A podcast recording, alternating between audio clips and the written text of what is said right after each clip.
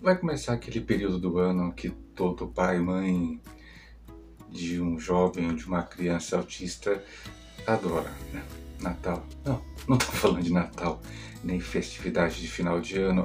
Nós estamos falando do período de matrícula ou rematrícula escolar.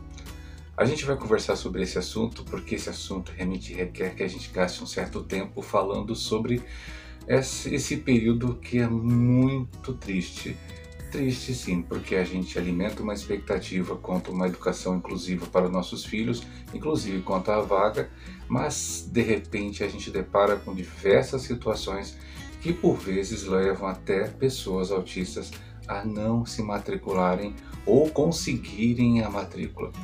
Nós vamos conversar sobre esses desafios da educação e alguns pontos que você, pai e mãe, precisa saber antes de fazer a matrícula do seu filho na escola. Então, vamos lá.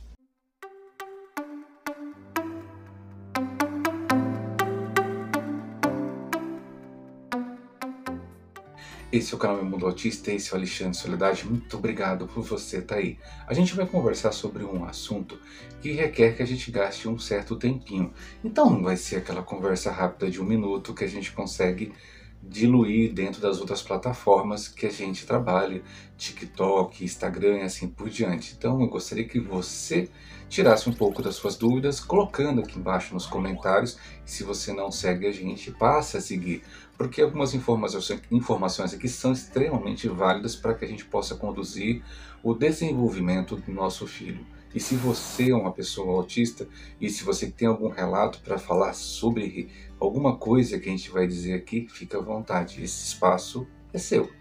Então vamos lá, primeira coisa, a gente vai começar uma fase agora no final do ano em que as escolas estão te procurando para fazer a matrícula. Vamos falar sim sobre escolas particulares e escolas públicas. Vamos dizer que as escolas públicas estão procurando você, só que não, né?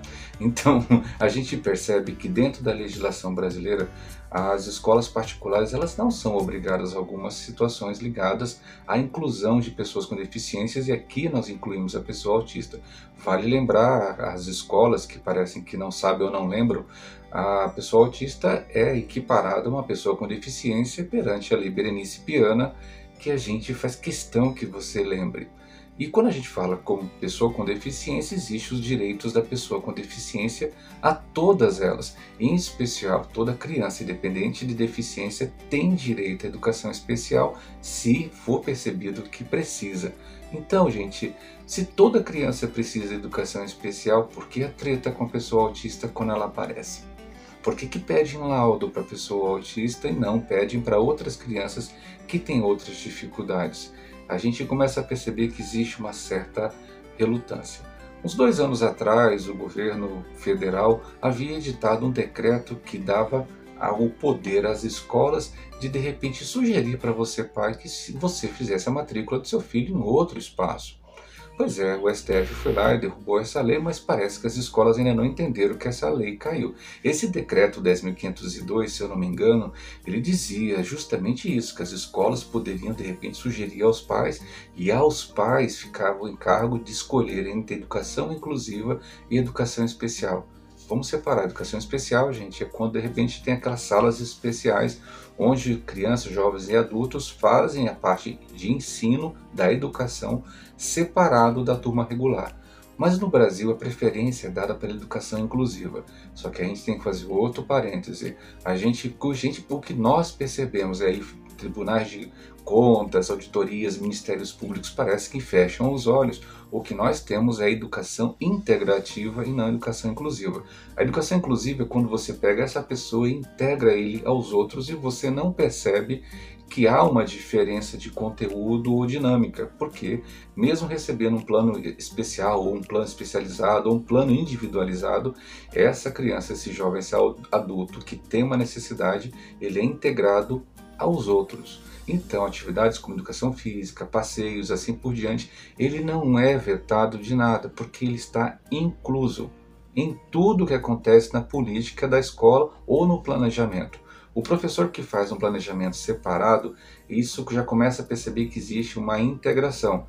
E se ele de repente na sala de aula percebe-se que a turma caminha para um lado e aquela criança fica do lado, fazendo uma atividade paralela ou com notebook, ou com celular, ou qualquer atividade, cuidado que de repente isso não deve, pode não ser inclusão, e sim integração.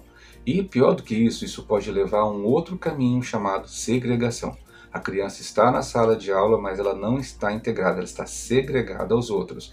E aí, quando você chega na sua escola, vê teu filho, ainda na metade do horário, ele lá fora, porque o professor disse que ele precisa descansar para a turma aprender, a gente começa a perceber que a inclusão tem algumas falhas. E quando a gente vai falar sobre isso, quando teu filho ou tua filha procura fazer matrícula, aí a gente separa particular e pública. Quando você chega na escola privada, é quando você a escola particular chega para você e fala assim, eu quero seu filho. Aqui nós temos multi, é, multidisciplinares, nós temos robótica, nós temos professores capacitados. Pois é, aí você conversa com o professor capacitado, ele fala que ele já trabalhou com muitas crianças portadoras do autismo. Aí todo mundo sabe que esse termo portador não existe, então aí você já sabe o quanto essa pessoa está qualificada ou está capacitada para trabalhar com pessoas autistas e aí ele recebe sua matrícula, você consegue pagar a matrícula, mas aí você de repente, como pai, não acompanha o que está acontecendo. Isso aconteceu com minha filha lá no começo, ao ponto que eu cheguei ao receber as avaliações da minha filha, isso ela estava nas séries iniciais, eu cheguei para a professora e falei, professor, isso aqui não foi minha filha que fez. Mas como assim? Claro que foi, como ela está bem. Não, isso aqui não foi minha filha que fez, eu conheço minha filha. E é até que a gente apertando a escola, a gente descobriu que era uma outra criança que fazia as tarefas da minha filha. A professora passava para outra criança fazer as atividades e a professora dizia que era minha filha. Aí o que acontece? A gente tirou a minha filha da escola e levamos para a escola pública. E na escola pública, gente, ela foi muito melhor acolhida, integrada, não incluída, integrada à escola. E hoje, até hoje, ela está fazendo todo o período dela na escola pública.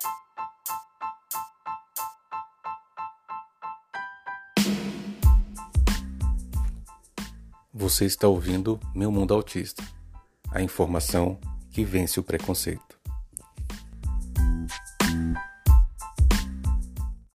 Mas, infelizmente, ela, como outras crianças, na hora que elas deparam com a legislação, a lei fala que, se caso, esse Berenice Piana fala, caso a criança precise de um acompanhamento especializado, será dado, será ofertado o acompanhamento especializado.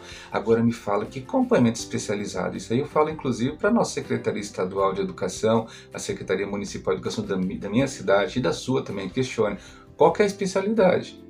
Qual é a especialidade de uma pessoa que tem 19 anos tomar conta do meu filho ou da minha filha? Qual é a especialidade? Tem curso, tem capacitação ou simplesmente é um contrato? A pessoa que é contratada, ela não é culpada. Ela está procurando um posto de trabalho. O posto de trabalho foi vendido para ela a ideia de tomar conta de criança. Gente, CAD, ou outro nome, o corpo auxiliar infantil, ele não é um perfil para tomar conta de criança, é para auxiliar a educação. E aí tem os embates com os professores que não querem que a CAD ou CAD ajude nas tarefas, porque isso é tarefa da professora. Mas quando chega na sala de aula, ela alegar que tem dificuldade porque aquela criança não acompanha. Então, vai deixar ou não vai deixar a CAD trabalhar, ajudar, fazer os auxílios? A CAD ou o CAD tem que ficar fora da sala, ele pode entrar na sala. A gente precisa conversar, sabe por quê? Porque o que diz a lei é tão lindo, mas quando você faz a matrícula do seu filho, você descobre o que, que eu faço se de repente a escola não está deixando meu filho participar da aula? Se tem de repente um passeio meu filho não é convidado? Se tem formatura e meu filho, minha filha não é convidado? Se tem um evento, uma, uma palestra, alguma coisa e meu filho, minha filha não é convidado? A escola realmente está preparada para a inclusão?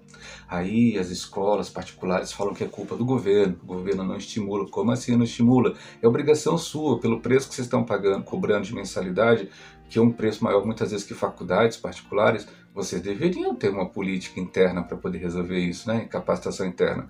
Qual foi a última vez, escola particular, você que está assistindo, pergunta para a escola lá que seu filho está, qual foi a última vez que houve capacitação? E capacitação, gente, não é uma palestra de duas horas.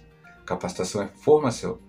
Ou com capacitação, formação continuada. Será que não merece a condição autista e outras condições, dislexia, TDAH, merecem capacitações dos professores? Ah, mas os professores não estão sempre aqui. Ajeita o jeito, gente. Durante a pandemia nós tivemos até aula online. Quando diz por aí, né, que quando alguém quer, quarta-feira vira sábado. Isso é importante a gente deixar claro. Quando a pessoa não quer, não quer. E na escola pública, os professores, por vezes, quando tem capacitação, não vão.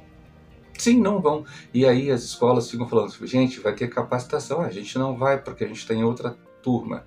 Não era hora de estar tá fazendo capacitação? Agora em janeiro, quando ninguém estiver em aula, não era hora? O professor não vai estar de férias em final de janeiro. Ele já vai estar fazendo conteúdo programático. Então por que, que não faz a capacitação dos professores? Não dá para ficar, gente, sempre jogando a culpa para a pessoa autista, para a família da pessoa autista. Isso é um fato, acontece muito. Na hora de trazer a ideia, todo mundo participa, a escola, a comunidade de escola, blá, blá, blá, blá. Mas na hora de culpabilizar, culpabiliza é o pai, a mãe que não ajuda. Muitas vezes esse pai, essa mãe não tem suporte para ajudar, porque de repente esse pai, a mãe está dependendo de um único momento é que a escola possa dar um norte. E a escola muitas vezes se furta de dar esse norte, principalmente quando diz que é capaz e de fato ela acaba agindo como um agente, agindo como agente, agindo como forte agressor à condição autista dentro da escola. Inclusive quando a gente ouve relatos de professores que por vezes tratam mal as pessoas autistas ou criam uma situação insustentável para que essa criança, esse jovem, esse adulto permaneça no ambiente escolar. E quando a gente fala de escola, gente, nada muda quando chega nas universidades, tá? Nas universidades, inclusive, vários núcleos de apoio, de assistência à inclusão, por vezes não sabem nem o que faz com a pessoa autista quando ela chega na universidade. Portanto, a gente precisa conversar mais sobre educação. Sabe por quê? Porque muita gente fala que é, isso, isso, aquilo outro. Ah, temos materiais pedagógicos, tudo isso é engodo, porque todos esses materiais pedagógicos são adaptados para todas as crianças, não necessariamente para o autismo, e vendem para você, ou época que vendem coisas que você não precisa. O que a gente precisa é uma mudança de comportamento, uma mudança de atitude. E aí você tem que, na sua associação, juntar os pais, vários barraqueiros e barraqueiras, e comecem a exigir porque não dá para começar o ano que vem só o ano que vem. A gente tem que começar o ano que vem dos nossos filhos pensando hoje, para que eles não aleguem que não tem tempo ou não tiveram tempo para poder fazer contratação, capacitação e outros blá blá blás que a gente escuta por aí. A gente vai continuar conversando sobre isso porque esse assunto rende, tá bom? Então, até a próxima.